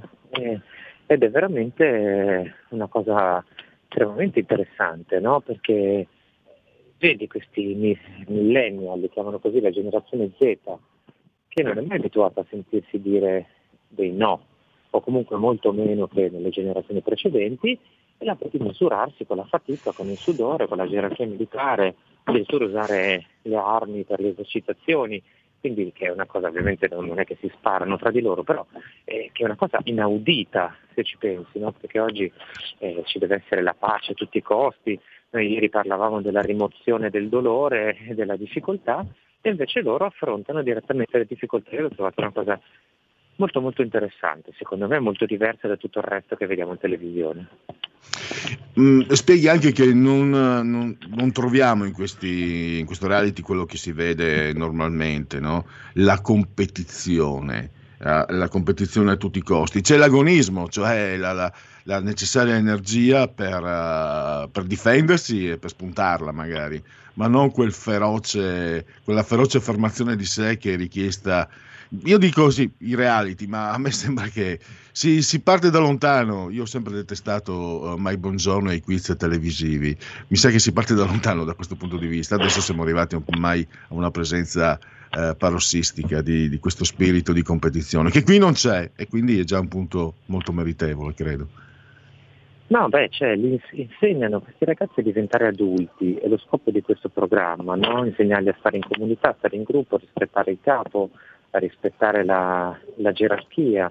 E sono cose, cioè, se ci pensi, quali sono gli altri re- reality che vediamo? Quelli in cui ci sono questi personaggi insomma, che, che, eh, devono, non so, impiattare come se fossero dei grandi chef, no? Allora sono lì anche se fanno un uovo alla coque e lo vestono come se l'avesse cucinato eh, Paul Bocuse, eh, oppure ci sono i vari reality eh, dei, so, dei cantanti, queste cose qui che insegnano a proprio a conformarsi alle leggi del, del business, dello spettacolo. E invece qua non c'è uno scopo, come dire, utilitaristico. Cioè questi ragazzi che vanno in caserma non è che poi dopo ottengono un contratto milionario con una casa discografica o chissà che cos'altro, semplicemente fanno una- un percorso formativo di crescita, secondo me, e questo basta a dire, cavoli, c'è qualcosa di diverso da tutto il resto. Insomma. Lo trovo veramente interessante e in controcorrente rispetto a tutto quello che vediamo normalmente, persino la scuola, magari ci fosse un pochino più di disciplina anche nella scuola e purtroppo invece gli insegnanti troppo spesso eh, devono fare il contrario, cioè devono essere loro che si adattano in qualche maniera ai ragazzi che altrimenti sono intenibili. Tra l'altro, una cosa che mi è interessato leggendo il tuo articolo, eh, mi è sembrato di rivedere, mh, io parto sempre da me, la mia esperienza eh, come militare. Parto da Pordenone e vado a Gioia de- anzi a Taranto, non so quante ore di treno, e dico, non ho fatto niente, lo Stato italiano mi ha propinato un anno di galera, perché per me era, era un furto della mia persona. Sono tornato davvero invece molto molto contento, non per aver fatto il militare, ma per il cameratismo che ho scoperto, no? Eh, l'esperienza del cameratismo che non trovi a scuola, scordatevelo, tutta- nel lavoro neanche, neanche men che meno.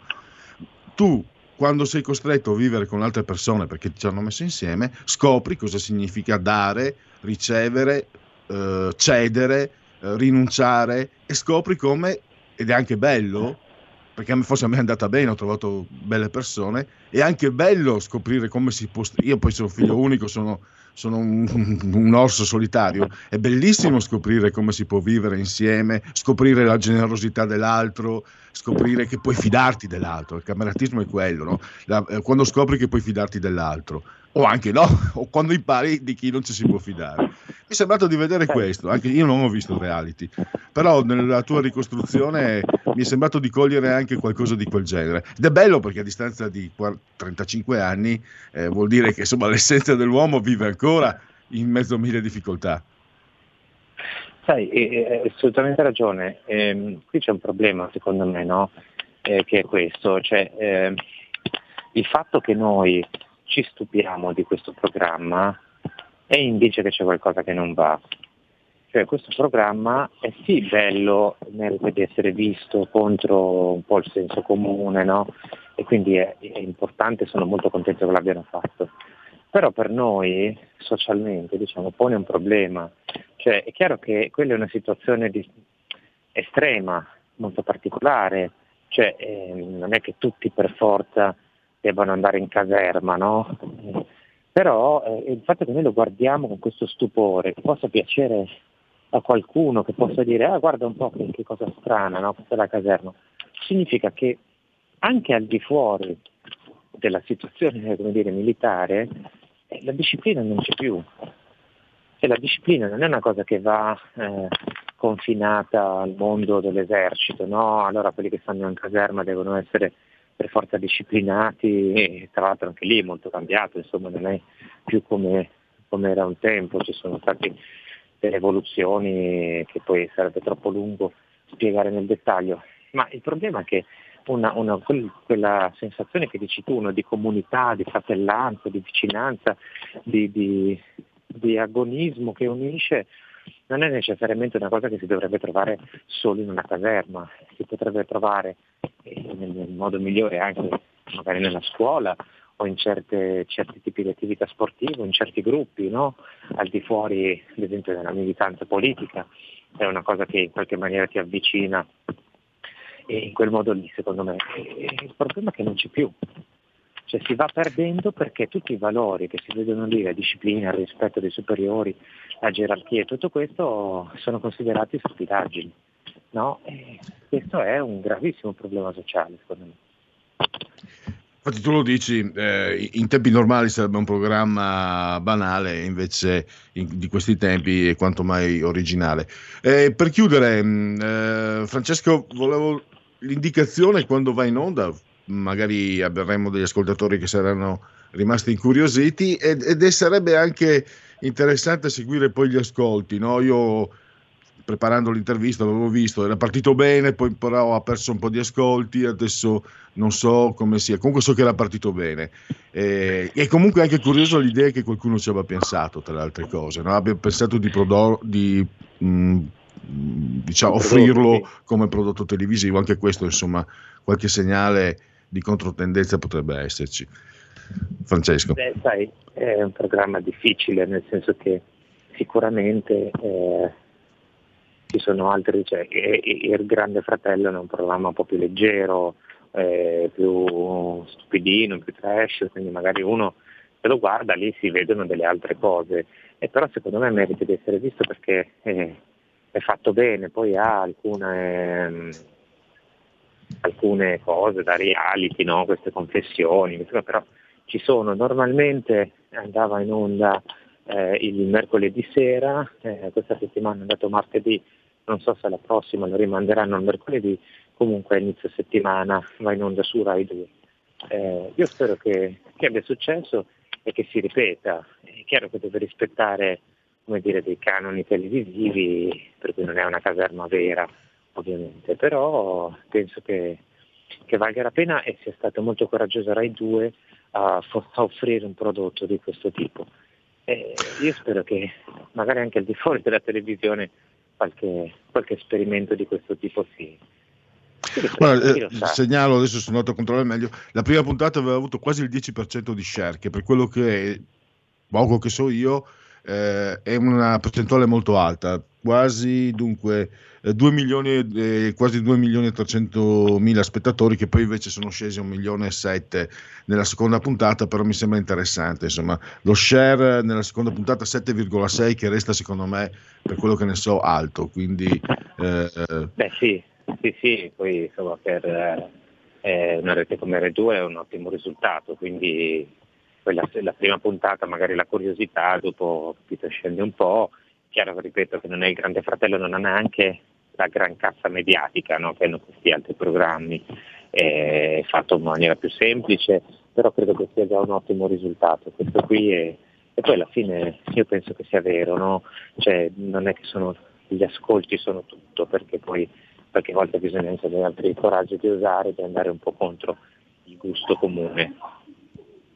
Ma eh, guarda, e poi ti lascio Francesco, dico solo che uno dei programmi che hanno fatto la storia della televisione italiana nel 1985, eh, quelli della notte di Renzo Arbore, vo- quella volta ancora l'Auditel non se ne parlava, era una cosa un po' misconosciuta, non eh, pubblicata sui giornali, però insomma adesso chi- ha visto i dati ha detto che sarebbero irrisori quasi no? gli ascolti di quelli della notte, ma guarda caso è un programma che a distanza di 35 anni fa ancora parlare di sé. Noi che eravamo giovani, che l'abbiamo visto, tu eh, non eri forse neanche nato, ma comunque se ti capitasse di vedere su YouTube o le repliche, eh, scoprirai un programma che ha ancora una freschezza fuori, fuori dal comune. Oggi con, eh, con la legge degli ascolti probabilmente sarebbe stato chiuso dopo due puntate e quindi no, era, era per dire quanto sia vero quello che, che hai appena detto. Insomma. Esatto, esatto, purtroppo la legge degli ascolti vale solo quando devono chiudere certi programmi considerati troppo vicini alla destra, quindi ma vale solo per questo. Sì. Per tutti gli altri. Eh, Questa è un'altra, è un'altra osservazione da- di Eh, cui tener conto. esatto. Francesco, io ti lascio. Ah, eh, domani ho visto che è un ospite d'eccezione, Vittorio Sgarbi. Tra l'altro, stavo associando Vittorio Sgarbi, Pupi Avati, tra l'altro, no? sono stati tuoi ospiti. eh, sarà tuo ospite Sgarbi, è stato tuo ospite eh, Pupi Avati, che poi ha fatto il libro tratto dal, eh, dal libro, ha fatto il film tratto dal libro del papà di Vittorio Sgarbi, ma parlerai di politica domani, se non sbaglio. Parlerò di quello che vorrà Sgarbi, credo, perché normalmente è abbastanza difficile. Sempre che si ricordi di risponderci al telefono, però for- forse questa volta ci riusciamo, un po' che, che stiamo dietro, lui è sempre in giro, sempre mille impegni, e è bello anche per la sua follia, insomma, e quindi sono contento, speriamo che domani riusciamo, quindi lo scopriremo in diretta, gli ascoltatori scopriranno con me se Vittorio Sgarbi ci sarà e soprattutto che diamine vorrà dire, perché con Vittorio Sgarbi si può parlare di tutto e il contrario di tutto nel giro di un secondo, anche perché uno in grado effettivamente di parlare più o meno di qualsiasi cosa, con autorevolezza. Insomma, per i subalterni domani due grandi ospiti, Francesco Borgonovo che conduce e Vittorio Sgarbi. E poi domani pomeriggio un altro grande ospite, Francesco Borgonovo, qui al punto politico. Grazie di tutto e a domani Francesco. grazie, a domani, grazie. La verità è che sono cattivo. Ma questo cambierà. Io cambierò. È l'ultima volta che faccio cose come questa. Metto la testa a posto, vado avanti, rigo dritto, scelgo la vita. Già adesso non vedo l'ora. Diventerò esattamente come voi. Il lavoro, la famiglia, il maxi televisore del cazzo, la lavatrice, la macchina, il CD e l'apriscatole elettrico. Buona salute, colesterolo basso, polizza vita, mutuo, prima casa, moda casual, valigie, salotto di tre pezzi, fai da te, telequiz, schifezze nella pancia, figli, a spasso nel parco, orario d'ufficio, bravo a golf, l'auto lavata, tanti maglioni, Natale in famiglia, pensione privata, esenzione fiscale, tirando avanti, lontano dai guai, in attesa del giorno in cui morirai.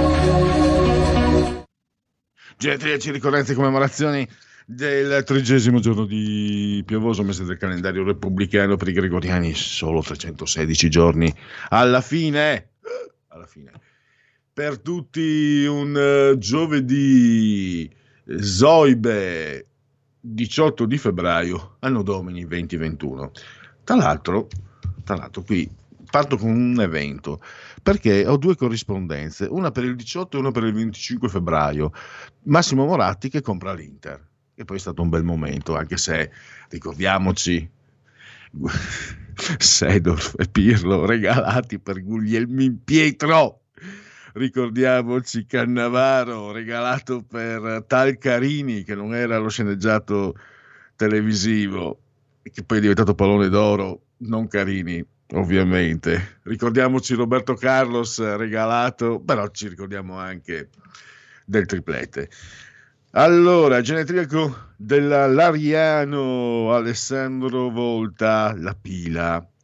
E poi abbiamo Gabriele Rossetti, padre d'arte. Suo figlio è Dante Gabriel Rossetti, eh, fondatore leader del eh, movimento eh, preraffaellita. Poi in Inghilterra. Il- L'editore svizzero però ehm, ha fatto diciamo eh, una, gra- un grandissima opera qui a Milano, Eupli, Ulrico Eupli. E poi abbiamo, ah, si chiama come lo scrittore, eh, Jack Palahniuk, Jack Palance, tre nomination, un Oscar, Scappo dalla città, La vita, l'amore e le vacche, quasi ina- inaspettato. Poi abbiamo il Novarese, scomparso un po' di anni fa, popolare conduttore del TG2, Mario Pastore, poi se dico Amadeus, se dico qualcuno volò sul nido del cuculo, e Milos Forman, grande regista. Poi abbiamo nel 93 disse se la Lega vince le lui allora eh, lui è siciliano di, di nascita origine però adesso è scomparso da, da un po' di anni. Ma nel 93 disse se vince la Lega se Formentini diventa sindaco me ne vado. È rimasto fino al momento della sua scomparsa nel 2012 è uno scrittore eccellente sembra che i siciliani quando nascono abbiano il mestiere di scrivere scritto nel sangue. Eh, Retablo è un romanzo che ti lascia a bocca aperta per eh, come per la capacità di, di giocare con, con, il suono delle parole, ma è un romanzo magico. Vincenzo Consolo, sto parlando di Vincenzo Consolo, antipaticissimo, ma davvero eh, un mago della parola.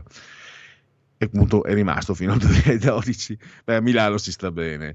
E poi Yoko Ono, e, e poi insomma John Lennon, come non ricordare, è stato calciatore tecnico dell'Inghilterra di calcio, Bobby Robson. Eh, la grande Anna Maria Guerra, in arte Anna Maria Ferrero, i vinti con Antonioni, e poi un plagiatore come Saviano, quante ne ha plagiate di canzoni, Fabrizio De André, e poi amatissimo anche da abbastanza sorprendentemente, forse, no, ma forse no, eh, Augusto da Olio, scomparso tanti anni fa, molto molto molto amato anche da molti leghisti.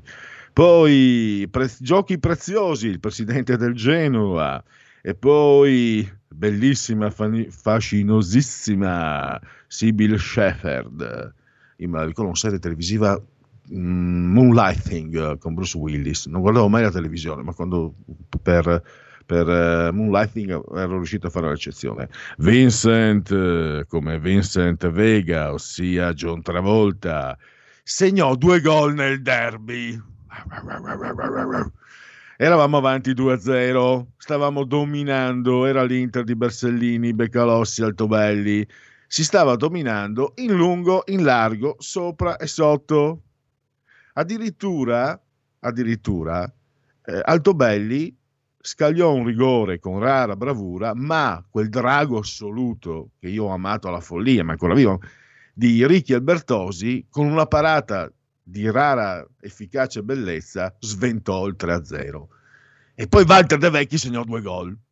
Mi ricordo, negli ultimi minuti. Ha scoccato l'81esimo, 81esimo, 89esimo. E lì poi il Milan ha vinto lo scudetto della Stella. Greta Scacchi, madre milanese, che poi se andate a vedere assomiglia un po', è attrice, eh, in presunto innocente le si vede anche i seni, devo dire, molto sexy con Harrison Ford. Se andate a vedere, assomiglia molto alla Ferragni, secondo me. Poi eh, man- mi manca moltissimo perché eh, avevo cominciato a intervistarlo, delle belle conversazioni alla radio, ma anche prima magari al telefono. E purtroppo abbiamo perso un gigante che non c'è più, Tommaso Labranca. Eh, Rusty Selvaggio, i ragazzi della 56esima strada, sto parlando di Matt Dillon, e poi un portiere di calcio, Massimo Taibi, pensate che quando ormai gli stranieri erano numerosi, lui giocava col Piacenza e diceva sono l'unico straniero del Piacenza perché lui era siciliano e il resto erano tutti, diciamo, addirittura proprio del, dell'Emilia Romagna, credo. Eh, Lara Comi da Garbagnate, che mi sembra sia ancora dalle parti di Truffa Gravate e Tangenti, il grandissimo Max Klinger, eh, pittore tedesco, fatto, era secessionista, secessionismo viennese di Klimt, stiamo parlando di arte, e un, un, protagonista del simbolismo, protagonista della storia del calcio, e non può essere che altrimenti, il grande amatissimo Roby, Roberto Baggio, sempre sia lodato. Velocemente, velocemente, dobbiamo darvi conto, abbiamo ancora due minuti, poi avete sentito Giulio Carnelli vi offre il Montecitorio, vi spalanca i microfoni di Montecitorio. Intanto Lorenzo dice speriamo in Dejan stasera e, e chiaramente si parla di UEFA League. Allora, la rima per Draghi, quando parla Draghi sento nel cuore mille aghi. Buona giornata da Nini. un sì guardingo a Draghi, un sì di quelli che stai col sedere ben appiccicato alla parete. Stefano dalla Spagna, desde Spagna addirittura. Ciao. Draghi, nonostante sia un boiardo di Stato, credo abbia autorità, non è un improvvisato come Conte. La BCE ha fatto interessi italiani, questo lo dice Edi. Avevo un po' di speranza di uscire dal marasma, ora ho già iniziato ad affievolirsi. Dobbiamo sperare malgrado tutto e avere fiducia malgrado tutto, lo scrive Rachele. Ma io spero solo che il Draghi non appartenga alla tribù di Smaug. Qua mi... Fernando da Busto che mi coglie completamente impreparato. La tribù di Smaug, che ignorante. Eh, gelido, glaciale, un animale a sangue freddo, mi ha trasmesso sensazioni negative. Non vorrei averlo in casa, figuriamoci capo del governo. Sono sempre dei messaggi mh, mm, WhatsApp che sono arrivati. Intanto Ciampolillo ci ha fatto pubblicità citando il 740. Eh, eh, c'è anche l'emoticon ehm, eh, che ride. Tra l'altro, appunto, saluta ma Ciampolillo, avete sentito Salvini, lo ha citato, poi Ciampolillo ha risposto in modo mm, livoroso, bavoso, andando in escandescenze. Fatemi dire una cosa però. Io non lo so se esistono, non lo so, gli extraterrestri, ma se esistono, vengono sulla Terra, sapere che loro possono pensare che io e Ciampolillo apparteniamo alla stessa specie e io sono, mm, mi, mi colloco per l'autostima anche nella parte bassa della classifica, diciamo lotto per la salvezza quando va bene strappo una, una, qualificazione in UEFA League, magari un quarto di finale di Coppa Italia, quindi io mi metto nella parte, cos'era la, la, la colonna destra della classifica, non certo in alto, no? Come, però sapere che un extraterrestre potrebbe considerarmi della stessa specie di Ciampolillo e devo dire anche di tantissimi altri 5 Stelle mi fa venire molta tristezza. Per ora Draghi è come il matrimonio all'inizio, tutto ok, ti voglio vedere quando iniziano i problemi importanti, scrive eh, Rita. Mi viene in mente una volgarità, non la dico. Eh, questo comunque, eh, vediamo insomma la luna di miele, come suggerisce intelligentemente Rita, fino a quando dura. Basta stop, allora interventi, ci sarà anche Borghi nelle repliche da Montecitorio al Presidente del Consiglio Mario Draghi. Grazie a Giulio Cesare Carnelli assiso sulla tolla di comando in regia tecnica, grazie a tutti voi per aver scelto anche oggi RPL. Buon proseguimento. Avete ascoltato il punto politico.